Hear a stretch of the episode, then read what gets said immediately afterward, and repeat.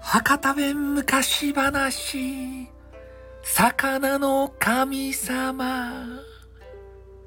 いね、えー、昔々ですね、えー、四国の土佐のなんか山奥にですね、えー、トンベイっていうあの腕のいい漁師がおったとですね。ね、動物箱パンパンパンパン売ったり、罠ね、あの使って取る人、動物をですね。そういう人がおったんですけど、もうめちゃめちゃ腕が良すぎて、ね、この生き物を取りまくるわけですよ、ウサギとか。それでだんだんだんだんと、この山の生き物がですね、もうトンベイのせいで減っていくわけですね。うん。それで、それを見かねたこの村の人がですね、もうトンベイと、そげん山の生き物ば取り寄ったら、おらんごとなる場合って。ね、山の神様の罰が当たります場合ってこう言ったんですよ。ね、でも、えー、トンベイはそんなこともね、あの耳に入れず、えー、相変わらず、えー、ね、動物を取りまくると。で、え、ある日ですね、そのトンベイのこのあの山奥の村に、えー、あの海のところから来たあの魚売りがこう魚場売りに来たとですたい。ね、魚いらんかねって言ってから。あでも全然魚が売れんで、えー、それでもう帰ろうかねって言ってね帰り寄ったところ、えー、罠にかかったですねこのウサギ場見つけたと。でそれで、えー、まあその魚売りがですねまあしめしめということで、えー、とりあえずですねえー、そこのうさぎのとこ行って、えー、自分のあの魚場ですね、えー、タイバ3匹くくりつけて、えー、交換ですたいとか言ってでそれでね、えー、海の村に帰っていったんですよ。まあ、勝手にね。で次の日に、えー、そのトンベイがですね、えー、そこの罠のとこに行って「あなんかかかっとる場合」って言ったから見に行ったんですよ。そしたらもうバリバリびっくりしたとギョーってなってねあの魚だけにギョーってなってねギャグじゃない場合。ね、えー、そういう形になっとってでこの山奥の村ではその魚自体がですねもうレアですって。ね、しかもその赤い魚今ねあの皆さんは知ってると思うんですけどタイっていう魚がいるじゃないですか赤鯛。であれは見たことが全然聞いたこともなくてでそれねあの怖い顔をしたそれ赤いレッドあのねフィッシュがこっちを睨み寄るとですねでそれで「うわ怖か!」って言ってとりあえずえー、村の人にね、トンベイが報告ばして、えー、ここなんか変な生き物が、あの、おるっちゃけど、これどげなことなっととですかねって言って、こう言ったんですよ。そしたら、ね、町の長老みたいな人がですね、ああこれはもうね、あの山の神様が、ね、あんまりこう、ね、あれば動物は取りすぎるけん、えバチ箱を当てたとですたいと。ね、これは恐ろしい顔した魚注文ですたいって言ってから。ね、赤鯛っていう魚ばいって言ってね、あの普段ねここにおらんねあの海の生き物の魚がここにおるっていうことはもうほんとね山の神様がカンカンですたいとか言ってねそげな言葉聞いたらもうあのトンベイは怖くなってしまって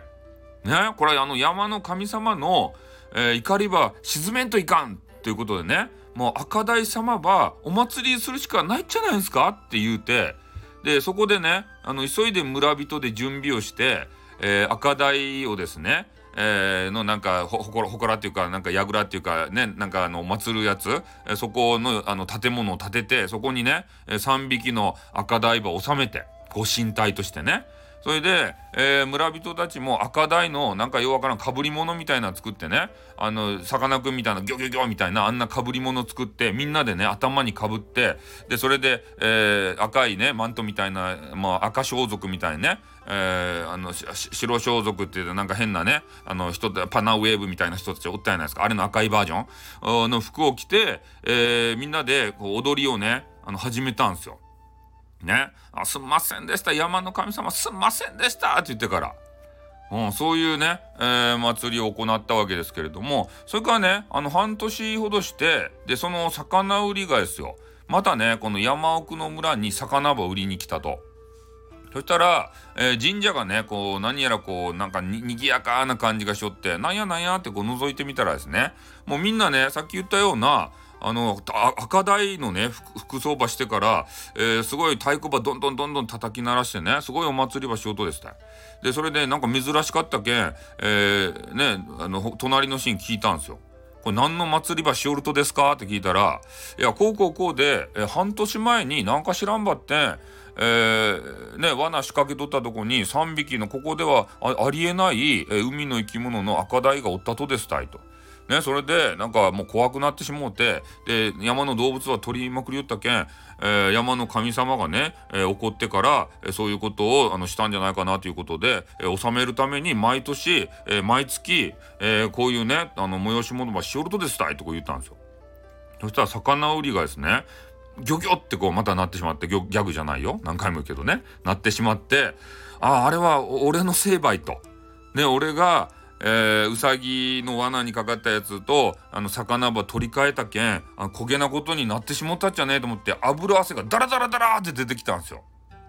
ね？もうそげなこつば、えー、言えるわけないじゃないですか。もうこうこんな大々的にねお祭りまでこうあのしていて。でもうねもう魚売りはちょっと怖くなってそそくさとねあの後をした後後したんですよあの。ねあのややあのもうその町を離れるようにした町じゃない村をね離れることにしたんですよ。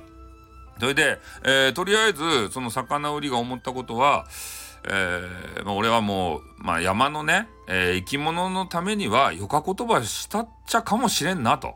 いうことを、まあ、思い浮かべながらですね、えー、村を後にしたと。いうことで。で、まあ、魚売りがねそうやって思ったように、えー、まああんまりね山の生き物ば取らんくなったけんそう何年かしたらですねこの村の辺り、えー、ではもう山のあちこちですね、えー、ウサギとかなんかわからんあのグリズリーとかね、えー、そういう生き物を見ることになったということでございますね。だから何事もこうやりすぎはねよないということでございます。おしまい。